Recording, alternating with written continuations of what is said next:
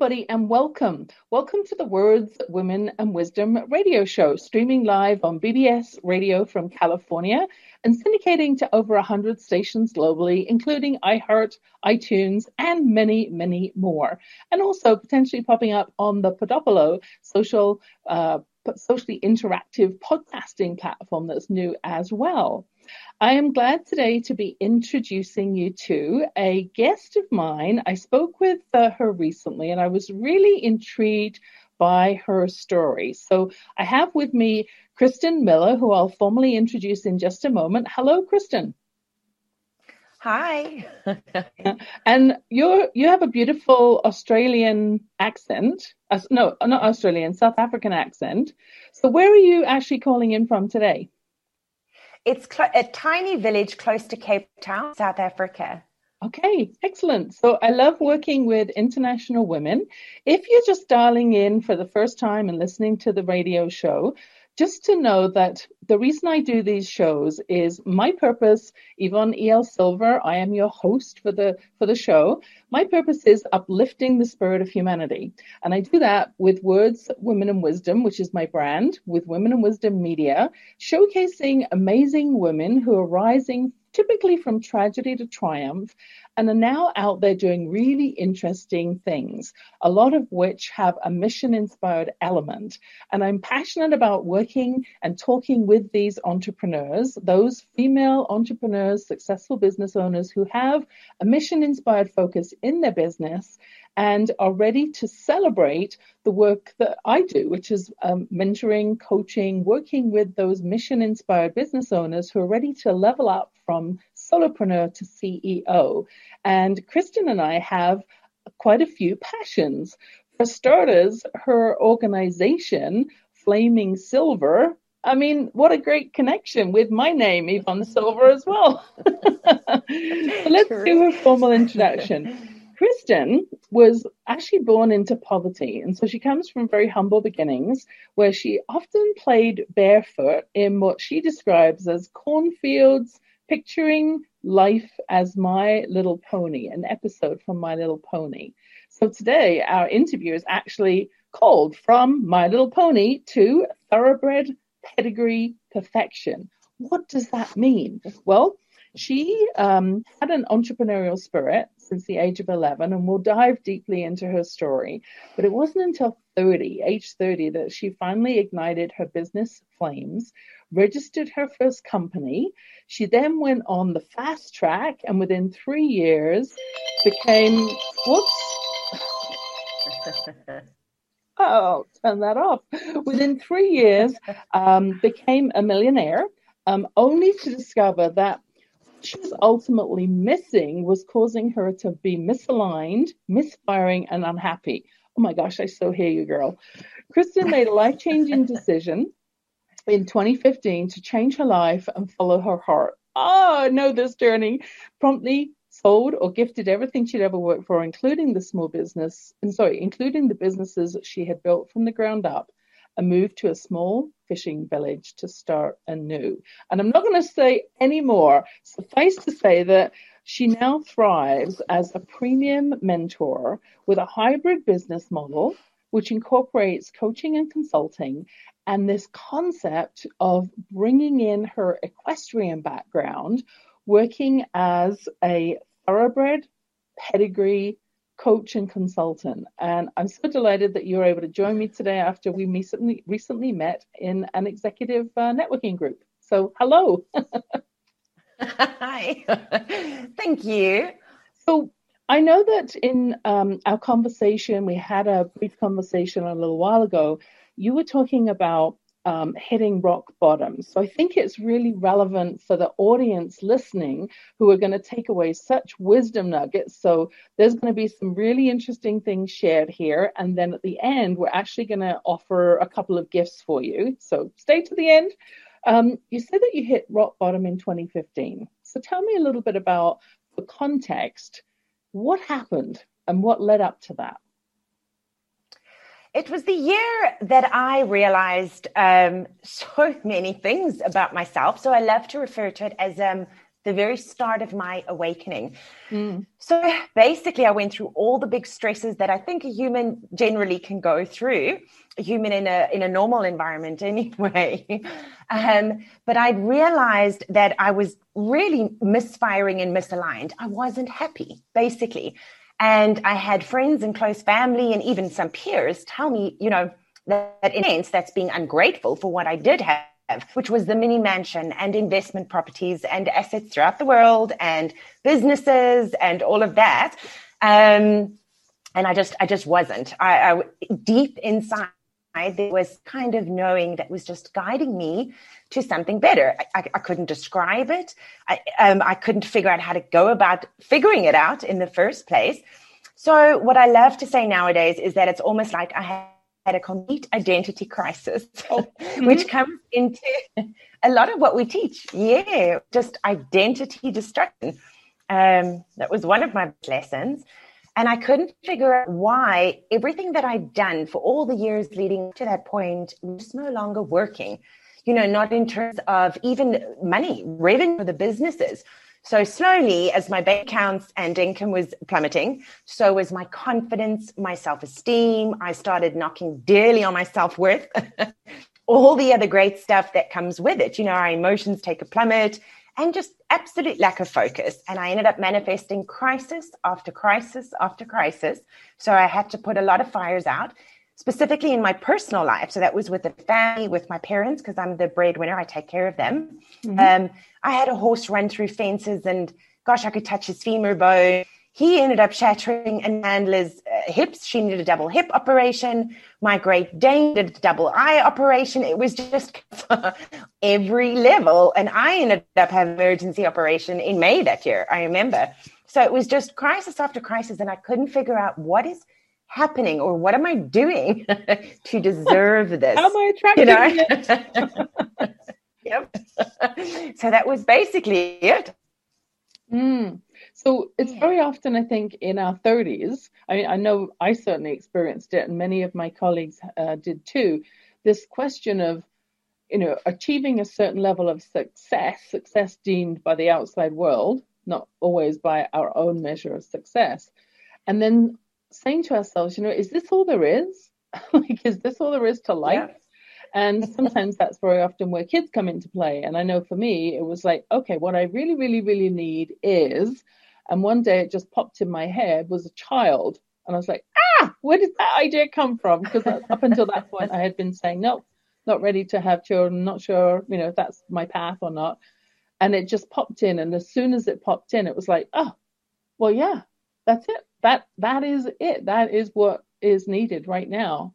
So I understand where you're coming from with that piece. So tell me a little bit more about how did you turn start to turn things around from being at this sort of you know rock bottom keep creating crises how did you start to turn things around what was the very first single step that you took well I can remember the date. It was 24 October 2015. And I woke up that morning and I had my beloved doggies on the bed with me. Um, and I, I cried. I cried, but like scream tantrum, the, the worst kind of crying we can get.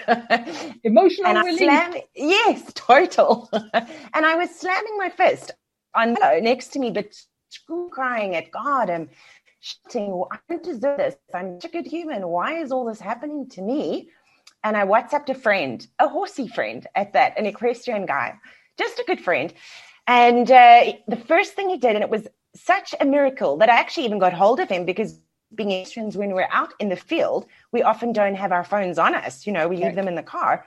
He answered instantly and gave number an American vet, a Vietnam War vet, who was a medical doctor and had studied Chinese medicine in China for years afterwards. He never went back to the States after war, apparently. Dr. Paul West. I don't remember his name. And he said, Kristen, just phone Dr. Paul West and get an appointment today. and guess what it was? It was acupuncture of all the things in the world that I couldn't have imagined would come into my life that day. I mean, I was open minded to acupuncture. I've just never thought about it. I'd never gone for a he was a miracle worker. And I remember he made me open my eyes that same day, 24 October, later that uh, afternoon. And he said, Look at these needles bleeding. And I was covered in them. Now, if you know me, I'm petrified of needles. I have never looked. I'm 41 today and I will not look at putting a needle in me. and um, I just, he said, You have to open your eyes and see all this energy just exit. Everything was vibrating on me. It was, some of them were a bit painful, but not not in a bad way. And it was my first opening into acupuncture, right. and that that was the catalyst that actually just put me on a great journey. And I went back weekly. For he didn't even want to bill me. he just said, "You are carrying the weight of the world on your shoulders." He taught me about chi and energy and life force energy and how critical it is in our bodies, um, and and and this alignment. And it started from there. Mm, so interesting. I um, I liken what you just shared with the story for. Um, I was actually doing some uh, energy healing work, Reiki work with my Reiki master, and she after after the session finished, and I think it was a back pain or a shoulder pain, I can't remember which now, but she said to me afterwards, "I'm having a session this weekend where I'm teaching Reiki level one." And um, I don't know if you know anyone who who uh, needs to be there, and my hands literally started buzzing, and it was like, wow. uh, I think I'm supposed to be there. I mean, it was uh, they're buzzing right now, uh, right? And so when we start wow. really tuning into our body and paying attention to what's around us, which we cannot do when we're moving, you know, like if you're operating on the fast track, you know, three businesses, you know, millionaire, three years, you're on the fast track, right? But we're going so fast that we very often miss the signs, the signs that are really important. And it's only when we slow down, and I liken it to um, standing in a pond. If you're, you know, standing there stamping your feet, all you're doing is kicking up all the mud on the bottom and then everything is muddy and murky, and you cannot have the clarity that you can when you actually stop, stand still, let the water settle, and then it's amazing what you can actually see that was there all along, but we were yeah. just too busy and too clouded to actually see it. So that makes a lot totally. of sense to me. So you started with the the um, acupuncture, and you started to have clarity, and then what happened? then I still, up to that point, I, I, was still in the same business, real estate and investment facilitation. So I worked a lot with um, stock portfolios, literally some very, very high net worth individuals. And it was just moving currencies around a few countries in the world. Australia, for one, for example, Canada, America, England, Dubai. Anyway, so I still wasn't fixed, if will, on a path, on a new path, I still knew, all right, but I'm getting there. And at least the the energetic sort of release, that work that I started on an embodiment level, I sort of started there, which may have been backwards if I look back now.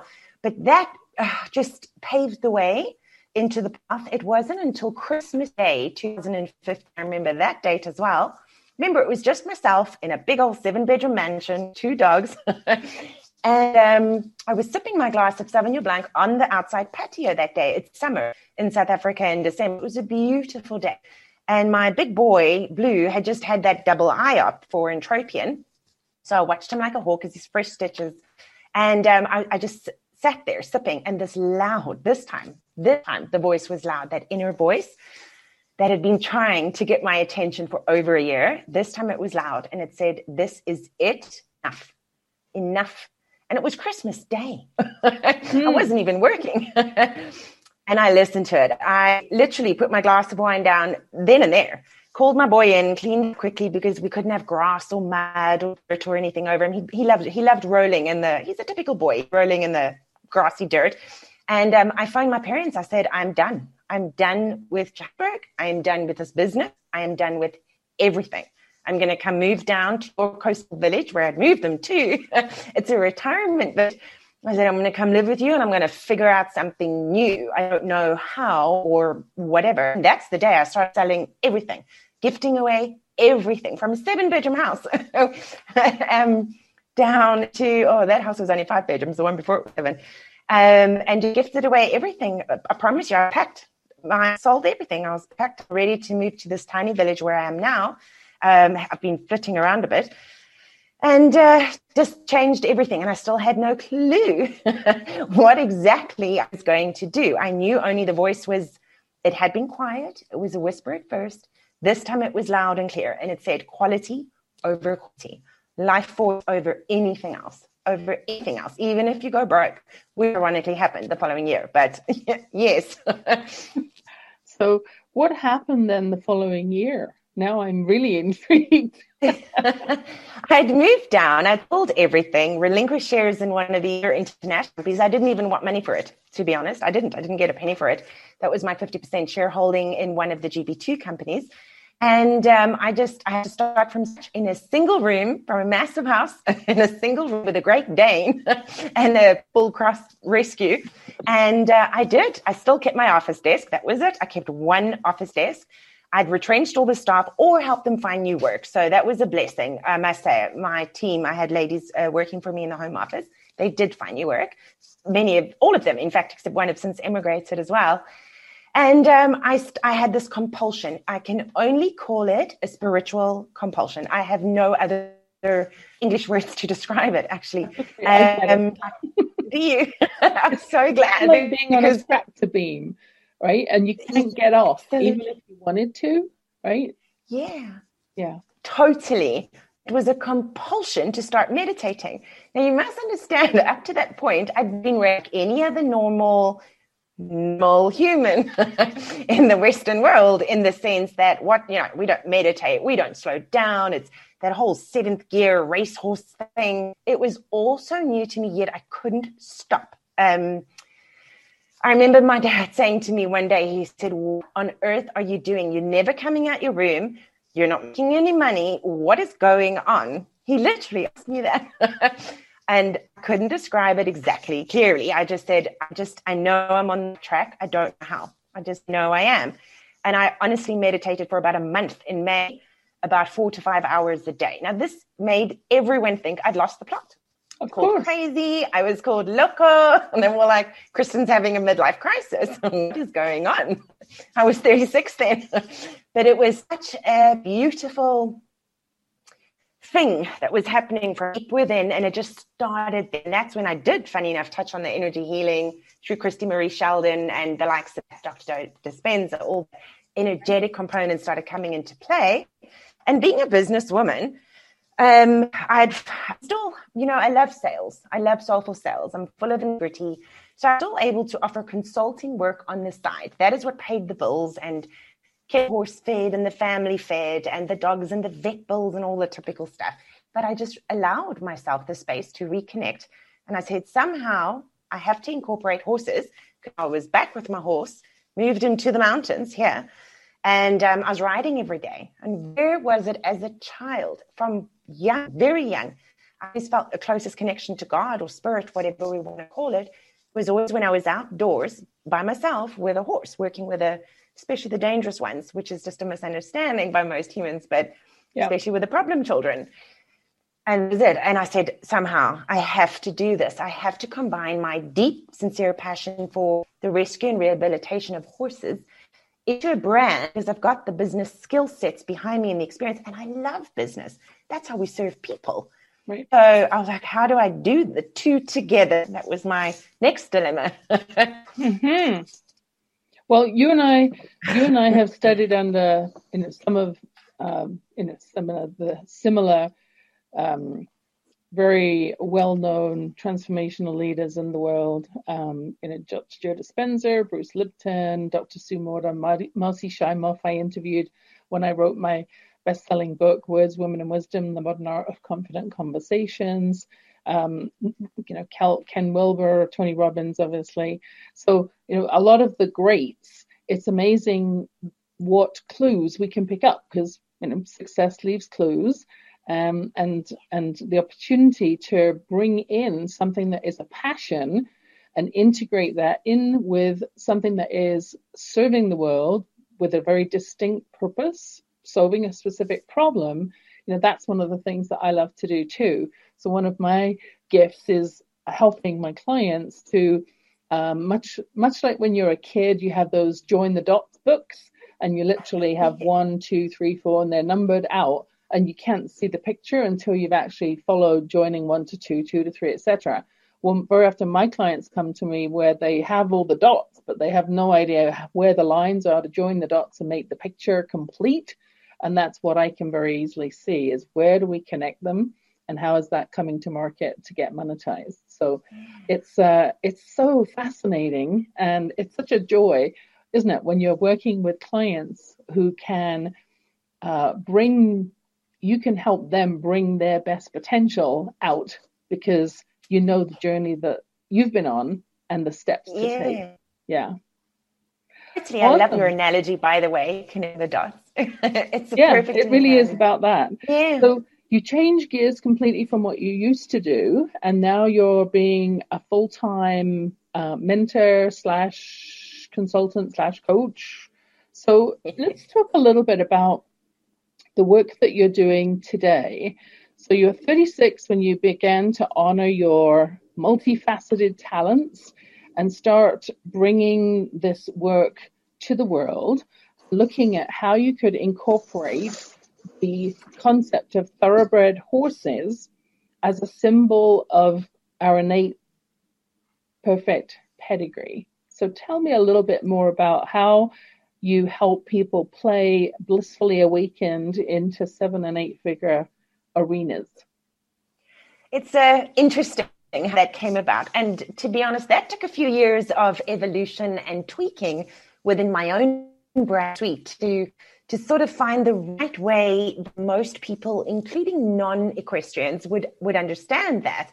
Um, and I can't say it hit me like a ton of bricks in some miraculous light because it didn't. It took a while. Um, when I first started out on my own, especially after having such an awakening, so breakdown into breakthrough, yeah. I, confidence was low, my self esteem was low. And then I think, like so many other normal people, when you first branch out in something new, you as a full time work effort, whether it's your own business or, I mean, I haven't had a job, an actual job in years, but for people going into a new job, um, in the beginning, you're kind of nervous. It's that excited nervousness. Uh, it all boils down to at the end of the day i believe that our our heritage if we think about where we're from how we're so divinely designed and that's by god or whatever other higher you know the universe who whatever we believe in. To me it's god. So i'll say god the universe. I'll interchange those two terms. But it's just sheer perfection. We really are these little amazing human experiences running around with divinely perfect name. Everything like the acorn you know, we're just these little acorns that get to expand, fully express into our highest potential, which is the giant O. Um, and that is the thoroughbred perfect degree that I realized when I started working in the mentoring and coaching field uh, very much more every day. So many people just, we forget that. We just forget how perfect the pedigree is um, we know on this earth it's a world of duality. So yeah, perfection does exist. And then I teach people, but that's the whole thing is we viewed failure, for example, as such a bad thing. There's no such thing as failure. Actually, they're just little, to me, it's a requirement on the route to success. like you have to fail in order to grow is a definite requirement. so it's about lessons we, in life. I mean, I, I talk about that in my, in my book as well. You know, the word failure right? Eh, eh. It's just simply a learning opportunity, right? This didn't work. Yeah. Okay, so what are you doing instead, right? Yeah. And I mean, we wouldn't know what next to do if we didn't know what didn't work. It's normally the easiest way to find the next best path for us. Yeah. So I developed that and I started figuring out that as I was speaking to people, every time I, I could, I could see it when the light bulb goes on, that when they actually remember, and I'm talking true awareness, not memory, when they go, wow, all right, so I'm sitting here right now as divinely perfect potential.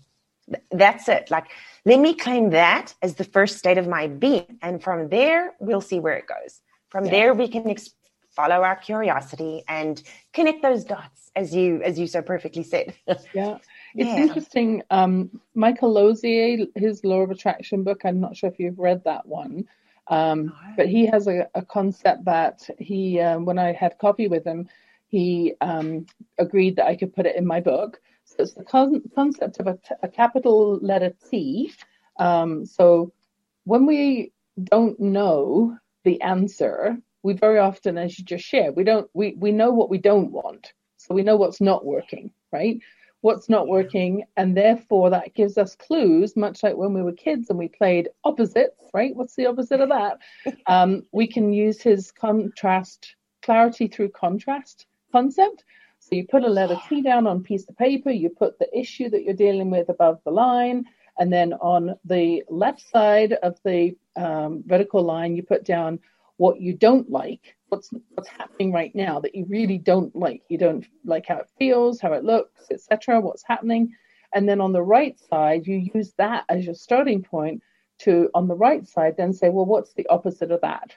So in my um, in my work with women in leadership, very often they're still being micromanaged by their leaders. Oh, wow. Okay, so you don't like being micromanaged. What do you want instead? Well, I want to have independence. I want to have authority and accountability at a new level and a new high, and to be not being scrutinized and having to prove myself all the time.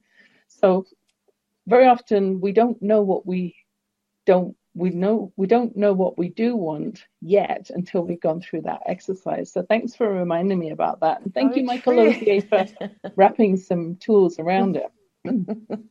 yeah, so true. I'm going to look for that book, by the way. Thank you for letting me know about it. Oh, well, it's in my book too. Oh, so, oh, well, then I'm just going to get a book. yeah. Just pick up a copy of Words, Women and Wisdom, The Modern Art of Confident Conversations. So it's it is actually on Amazon um, as an ebook and also as a uh, physical book, and it's just going to be coming out um, later on this month in audiobook as well. So anyone who is dyslexic or just a woman, busy woman on the go who wants to listen through uh, exercise programs, etc. Um, and multitasking, you'll have an opportunity to listen along very soon as well. I'll talk more about that at the end. So um, right now we've got this thoroughbred horse as that symbol, and you're wrapping your business around um, that concept. And are you still doing um, like are you actually doing like equestrian training or horse therapy? Are you bringing in that level of um, of focus around the horse, or working more on the mindset piece? Very good question. You're a great interviewer. that is part of my big vision. So, yeah, people think I'm insane. I don't share it openly with everyone, but I cannot wait to have my flaming silver. In America, they call it a ranch. Me, I'm very comfortable with the word sanctuary, and I do want mm. my 20 to 80 acres so that I can bring that in again. Um, at the moment, to answer your question, no, I actually gifted my last thoroughbred away, Westy for short, uh, west of London. Um, it took me six months to find the right mama for him and one, take him on a youngster who can spend all the time with him. And I knew I was going to immigrate. And it's a, a, big deal to immigrate with a horse. And I don't just mean money, I mean the stress on the animals. And he was a natural, he is a natural fighter, ex breeding stallion. So he doesn't go down easily. Let's put it that way. Um, so anyway, I, I gifted him away again, not into it for money, this pure passion. And one day when I have that sanctuary, that ranch, I will absolutely be uh, rehoming thoroughbreds off the track. We call them OTTBs for anyone who doesn't know the racehorse industry, because mm. so many are just left uh, to die. They're taken to slaughter pens. It's just fact. It is just an industry fact. It's awful. Sorry, I'm putting my hand up here. I'm quite anti-racing. Tragic. just love Tragic. the thoroughbred. yeah. yeah. As an animal lover, okay, um, of course, I have a uh, uh, object, uh, sorry, subjective view on that. But then, absolutely, um, I've seen magic in real life with horses, both horses who've been rescued and people who needed it without realizing it. And the magic that can happen, I actually I just got goosebumps all over. Oh, I have seen huge military, for example, with hardened pasts just break down on a horse, absolutely give them the kind of uh, energetic affection and bonding that they need that the men, for example, didn't realize that happens with women too, for sure. So, yes, that is in the future. Right now, no, I just want to get to the States. I'm going to the Carolinas where there is horse country. South Carolina specifically, all of it, and Florida. And um, yeah, I will start that up in physical form. It's actually part of my, it's the first workshop that I do with my elite evolution clients. In quarter one, we end it with a trust, energy, and leadership live experience. So I fly them down for a weekend, and, and what we do. We work live with horses. So, um, you know, people could lie to themselves and to others. They cannot lie to horses. like no. You could try, but the horse will get out of you. yeah. I, I yeah. can speak to that for sure. Um, I did have a, an experience of, oh, thinking it's probably about 10 years ago now, um, doing some uh, equestrian um, equine healing work. And at the time, I was telling myself something that actually was not true. And uh, when we went into the arena, the horse that was in there um, just wouldn't come near me. And it was like, okay, what's going on here? And it was when um, I was prompted to ask myself some pretty deep, serious questions and you know the the natural answer emerged that that's when he finally came up and actually was wanting to be with me because I was in my full integrity. And it was so fascinating. Such a it's such an interesting day. beautiful. Yeah. That's I wish I was there. I wish I was there. just it's just so beautiful when that that happens. It's amazing. Horses yeah. are honest.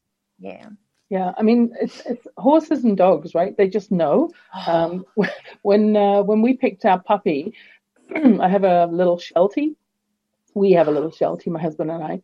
And um, when we went to the breeders to pick uh, pick one out of a litter of seven, they um, the breeder said, you know, oh, don't worry about the, you know, the mom. She won't come anywhere near you. She's not really, you know, that friendly with people. Well, she let her out and she came bounding over and she was all over us. And then as we were trying to decide, looking at this litter of puppies, um, and she was sort of, you know, still in shock that, that, that, that the mom had actually been so, been so effusive with us. Um, my husband was saying, well, how about this one? And how about that one? Uh, and this really bouncy uh, Sheltie that was quite big and very outgoing um, caught his attention. And, you know, working from home at the time and with my clients home based, I thought, oh, you know, I can't have I can't have quite such a boisterous little little kid running around here. Um, and as we were looking at some of the others, and she was saying, oh, there's three that are fairly similar in temperament. One is a little bit more outgoing than the other. And I looked down and I said to my husband, I think we've been chosen. And one of the puppies had fallen asleep and curled up on my foot.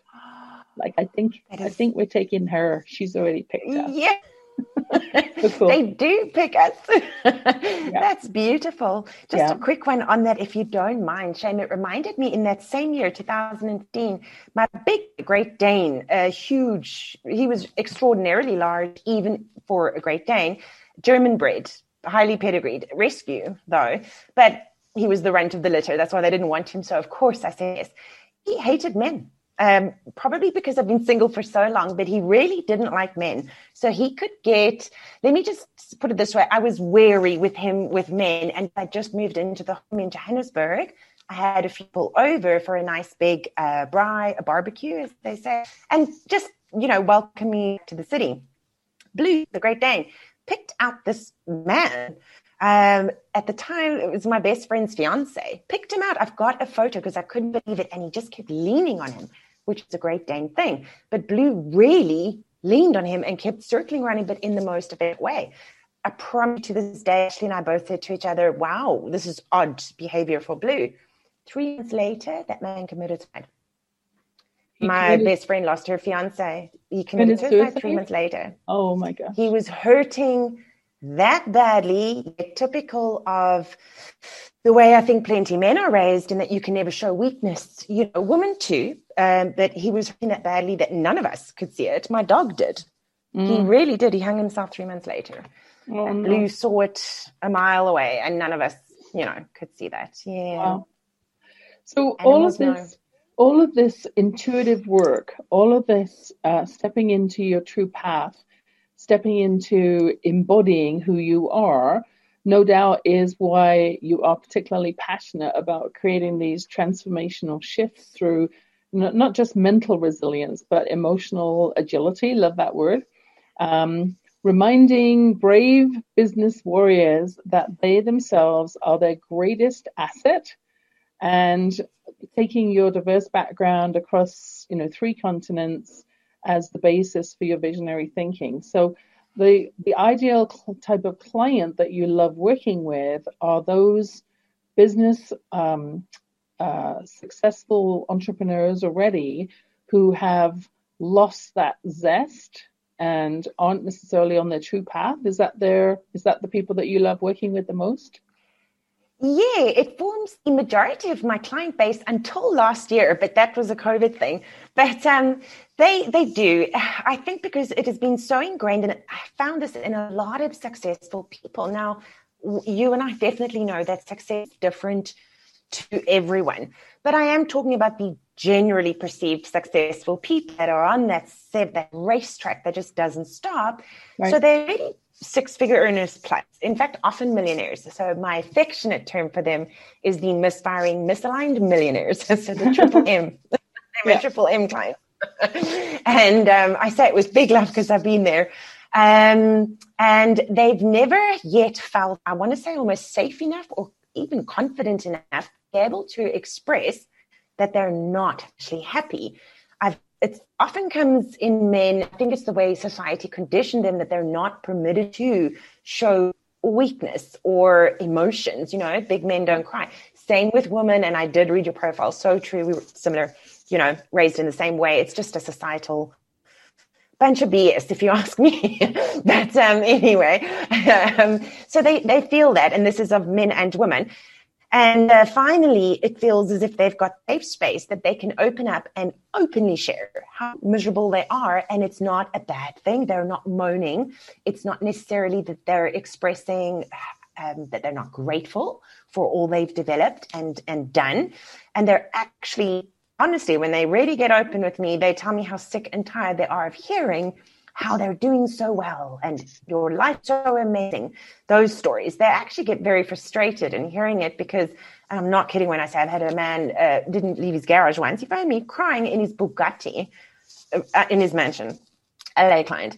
Uh, crying. He just he didn't even want to go and face his own business that that particular morning. You know, mm-hmm. so um, it's I love being able to offer it. I call it quite a sacred space, and it takes a bit of time. It's all about trust and it is intimacy in, in a different way, um, both for men and for women. For women, it's the opposite generally in my clients. Some are, for example, wealthy housewives, and they, they've lost a sense of purpose because the kids are grown. That is one of the most common reasons women in particular come to me is they say, all right, so I've done my duties as a mum, as a wife, and now what? I'm empty, I'm bored, I'm lost, and I just, I want to do what I want to do for a change, you know? Yeah which makes the husband look at them as if they're crazy. like, what are you doing now? again. yeah. Isn't totally. it how, how other people uh, feel so quick to judge when you're not on a traditional, you know, path? You don't have a traditional job, a job. Um, that yeah. that is, you know, that that is right or wrong. Um, and I remember, you know, part of my story, age 11, um, I mean, I'd already been criticized so much as a young kid by my father, who came back from the war with PTSD. Um, and he literally drained the dignity right out of my mom. He was a very, very angry man. She had once been a very successful businesswoman. And he literally, over the time they were married, drained her right out because he was constantly criticizing, constantly angry, such a perfectionist. Everything had to be in order um, which I now know to be a blueprint style personality, and I was an action oriented kid. It clashed like this. Um, but literally, you know, him screaming at me after I missed by two marks passing a very ah. important exam, and he screamed at me that I would never ever be successful in life. Well, thanks. I'm just about to go into high school. And that just, you know, that was like the final straw for me. And so when I got to high school, I was very, very quiet because I had been criticized so much um, that, according to his standards, you know, exams, if you don't pass your exams, you, you know, you're not successful. Well, guess what? no, it, it, it didn't seem to um, really matter uh, very much to Bill Gates that he didn't, you know, finish university, right? I mean, it's uh, not all about that. Yeah. So, yes, other people totally agree.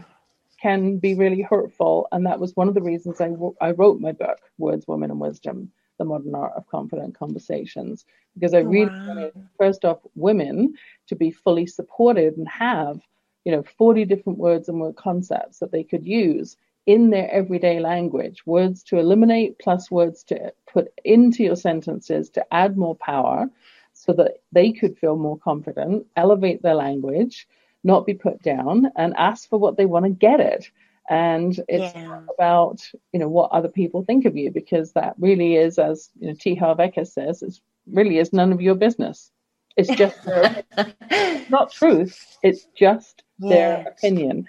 Opinion. And even, um, even Marci Shimoff, when I interviewed her leading up to launching my book and, and was able to quote her in my book, you know, she talked about uh, being um, in a hotel room after this big speaking engagement. I think she said there was about 2,000 people in the audience and, you know, sold and autographed about 5,432 books, went back up to her hotel room, beautiful room overlooking Lake Michigan, and burst into tears and she was just, again, in that place of being, yeah, by all accounts, I'm successful, and yet I'm just not happy.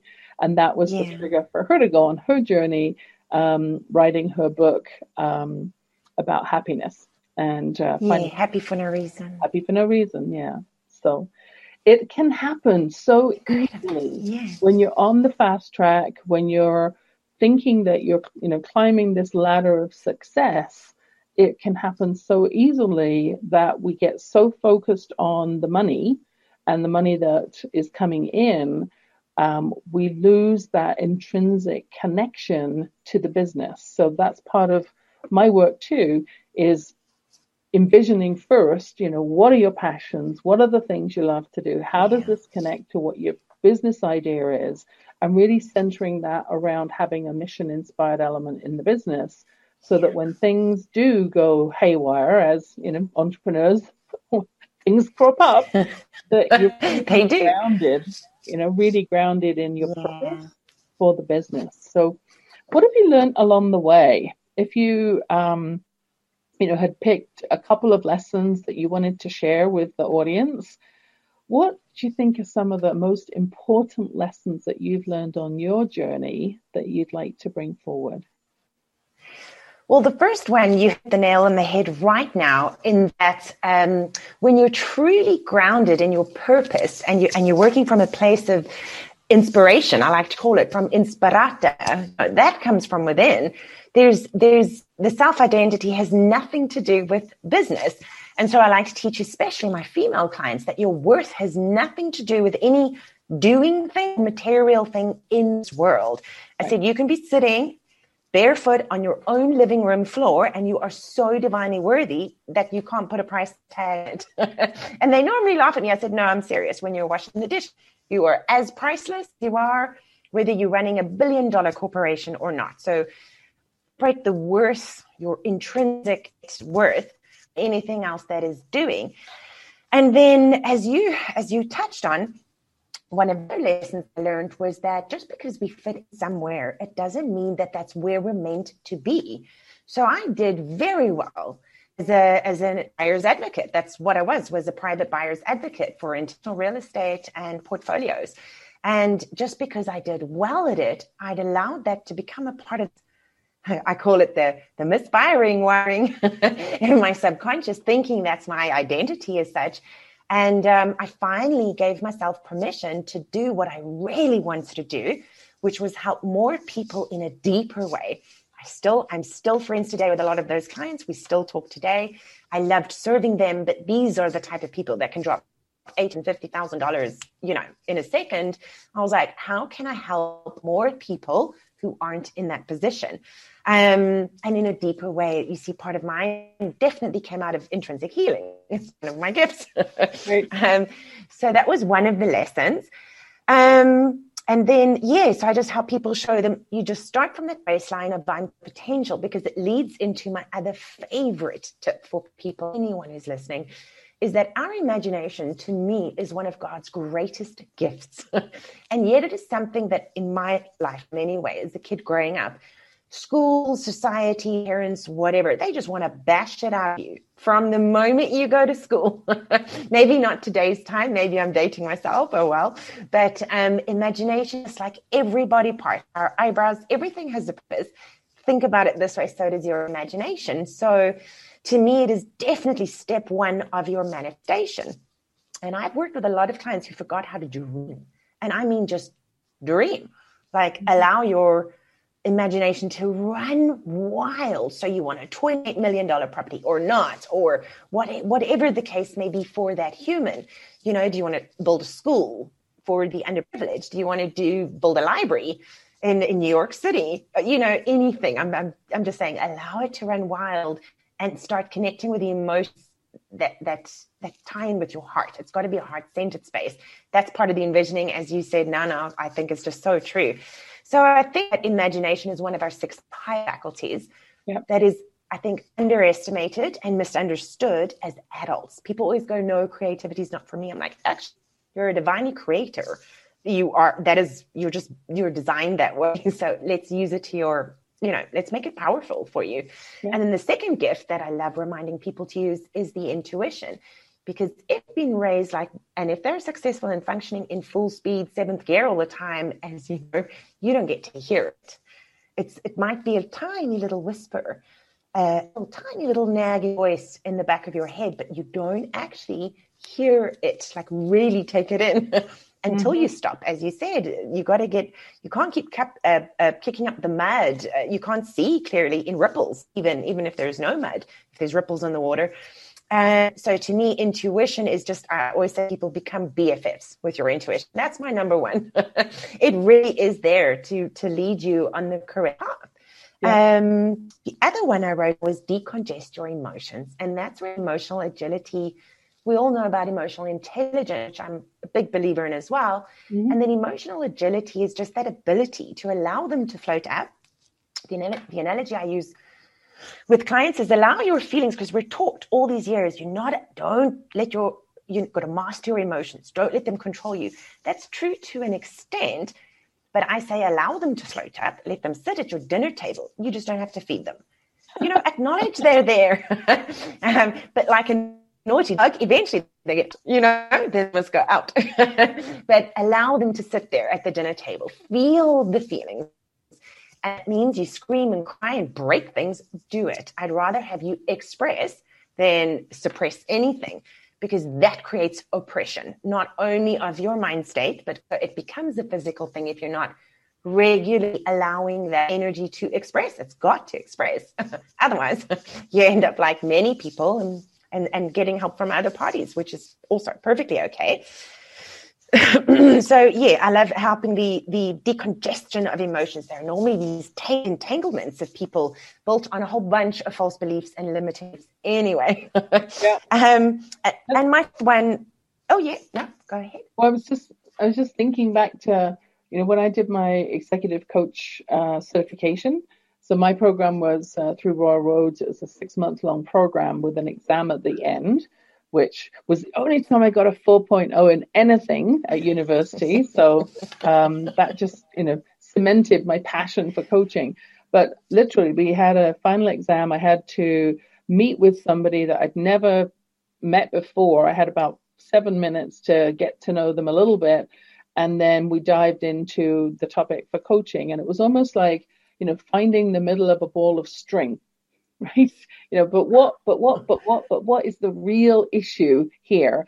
And then being able, as you know, as soon as you understand what the real issue is, or or they understand what the real issue is, to be able to really ask, you know, maybe two or three questions that would crack it right open, and then they could see the, uh, their own answer. And that, of course, is you know the science of coaching. It's not about me telling you; it's about me asking. Powerful questions to enable you to self discover your own answer. Because I don't know how risk averse you are, or how fast you want to go, or how willing you are to really make change.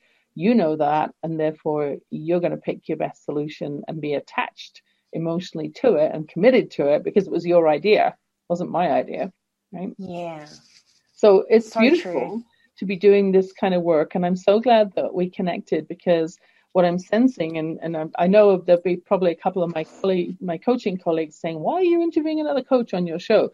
Well, because first off, I believe in abundance, and secondly, I think our gifts are while we're you know still having a lot of the same underpinnings of you know create space first don't suppress emotion let emotion flow because it is energy in motion um, being aware through um, through doing gratitudes and doing meditation that the silence is where the, the gifts really lie and that we are all like a jigsaw puzzle. You know, when we come together and we put all those individual experiences, some of which might seem painful and why the heck did we go through it?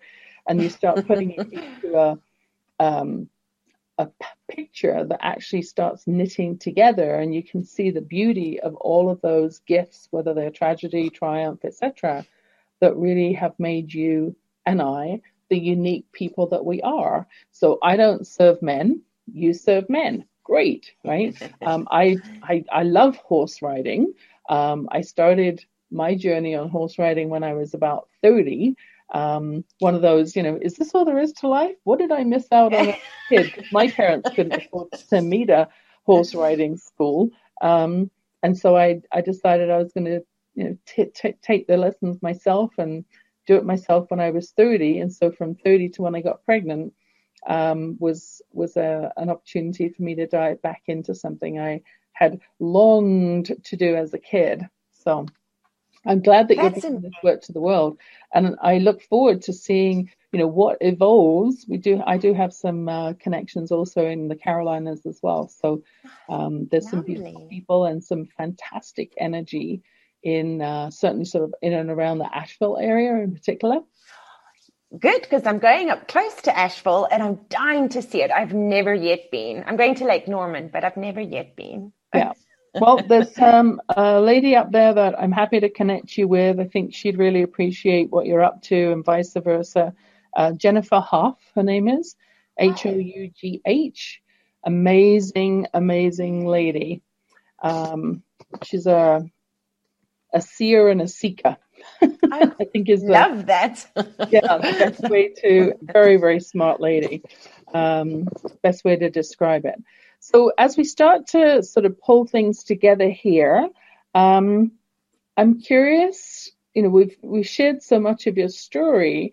Um, how did those experiences ultimately come to help you improve your confidence as a woman in business because that's obviously what I'm all about too is how do women have more confidence? Partly it's about knowing that their back isn't up against the wall and that they have the resources they need either connections support finances uh, space all of those things. But what have you learned about confidence and particularly that you can share for women? The biggest lesson I learned was that confidence is bred by action even when it feels awfully scary. like I really used to be what they call, if I can say it on the show, I was quite ballsy in a boardroom, a real corporate setting. Mm-hmm. So I was renowned as a woman for that. Um, and then here I came out going, oh gosh, all of a sudden I've got a compulsion to meditate and to learn about chakras and Reiki was one of them. Yeah, so I yeah. felt like a right rain rainbow gone wrong. my My Little Pony episode just went upside down. I was like, what is happening? and um, day by day, just taking a little bit more action. First, I started playing with the logo. For example, I took a child drawing the original logo before the one you see now, and I took it to a friend and I said, make that a logo. Just the sketch, make it a logo. And he did. And it was step by step. And I felt incredibly nervous when I published my first website after being whom I'd identified with my entire life and everyone else who knew me. Um, and here I was doing and experiment, experimenting with life guidance, you know, in business mentorship. I just, it feels odd. And I'm, I'm here to say that every day you take just one little tiny step closer towards your dream, even if it's small. It's the action that builds the confidence. You don't get confidence in then take action. It actually comes the other way around. Yeah. So, and you just get more confident as you do. Yeah. So you find the inner strength, which is the thoroughbred pedigree. Just remember, you're a hot looking thoroughbred. you find that you start there and know that you can run a race if you need to. But I prefer walking as well. I'm with Yvonne on like steady the pace, harness the energy, take it slowly, and really recognize from within. To my favorite saying is, uh, "Your greatest wealth lies within," and then one step at a time. That's all you need mm-hmm. to focus on. One step. Mm-hmm. Love that, and definitely, you know, speaking um, about confidence in my book about, you know, what is it? Where does it come from? I mean, a lot of times, from my experiences, it's come from doing something that I doubted I'd ever be able to do and doing it and surprising the heck out of myself. um, you know, T. Harv Eker had a great, uh, you know, four day warrior camp. And I remember climbing a local mountain, Yamnuska, that's here in Alberta. Um, and, you know, there was five stages and thinking, oh my gosh, I'm, I'm not in shape for hiking. I don't do hiking. Um, so I got to level one and my legs were like quite sore already. And there was five levels. Plus we had somebody on crutches that we had to take up as a team to get to the wow. very uh, very uh, plateau summit and, and be able to look down from this sort of tabletop over the the, the drop off, which was incredible. Um, as you can tell, I did make it up there, but I mean, partly because my legs got numb, and I just said, "Well, they're already numb, so I'm just going to keep going." yeah, just keep going. die over the top, but coming down, um, he, we actually had um, someone pass away because they oh. fell, hit their head, had a previous heart condition. And it was so magical to watch what happened afterwards, which was part of a really big lesson for me, was how companies that have heart can make such an impact in a split second because they changed the whole agenda up. So I didn't get to do fire walking that night, which is what we were supposed to be doing. Um, but we raised $250,000 in about half an hour with all of the contributors who were at the workshop for this gentleman's family so that oh. you know it was able to turn again tragedy to triumph and that's what i'm all about. So and that's I think fast turnaround wow. It's uh, it's been really interesting and i've so enjoyed our conversation. I definitely want to keep in touch. And also um, we talked about a couple of gifts for the uh, listeners so my first gift is actually if you go to my website, which is words, women and spelled out A N D, words, women and wisdom.com, you can actually download a three chapter excerpt free of my best selling book, Words, Women and Wisdom The Modern Art of Confident Conversations. Just click the red button on the left, and then you can actually be invited to join the Women and Wisdom VIP community and download that three chapter excerpt. So you get part of the 40 words. You won't get the whole thing, but you get a taste of it. And uh, Kristen has also brought a gift. So tell me about what you're sharing um, and how people can get access to your gift. Okay, no problem. They just have to go to, um, it's not even on my website. It's really a special gift that's not publicly shared.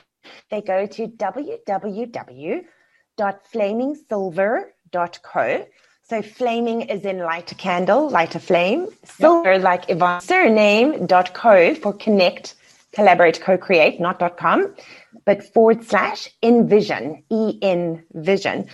Because um, I'm giving that away because it's a it's a big guide, just handy to anyone who's feeling maybe a bit lost or a bit unsure. It is not just about goal setting. Goals are subsets of intentions anyway. it's about reigniting the sparks of your big vision for life. Maybe you're in a spot, if you're listening, maybe you are, that you're feeling unsure, especially after COVID and whatever may have happened. Maybe you lost the job that you always thought you were meant to be in, and, and other new magnificent self is starting to pull out because you were forced to be in a position to work from home, something like that. So it's just to help you ignite a really big vision. And it starts, we reverse engineer everything backwards from the big vision. So yeah. it's www.flamingsilver.co forward slash envision. Envision with an E. Excellent. An e. So I'll put that in the show notes as well. Thank you for being so generous with you with your gift. of your wisdom, your knowledge, and for bringing your whole self, all of the stories and all of the learnings to the listeners today. I've really enjoyed connecting with you, and I hope that we will continue to stay in touch, maybe do some fun stuff together since we have such a, a strong alignment here. And as I said, my focus is on women women who have mission inspired businesses who are already, you know, six figure business owners, successful business owners, and looking to add something that is going to bring in more purpose as they step up from a solopreneur to a CEO. If you're looking to be scalable, to add more staff, that's a, an area that I can bring distinct expertise. So thank you for joining me today, Chris, uh, Kristen. It's been a pleasure. And uh, listeners, Go make sure that you pick up those two gifts free of charge, our wisdom that we're sharing, and have yourself a beautiful day. Thank you so much. And Thank bye you. for now.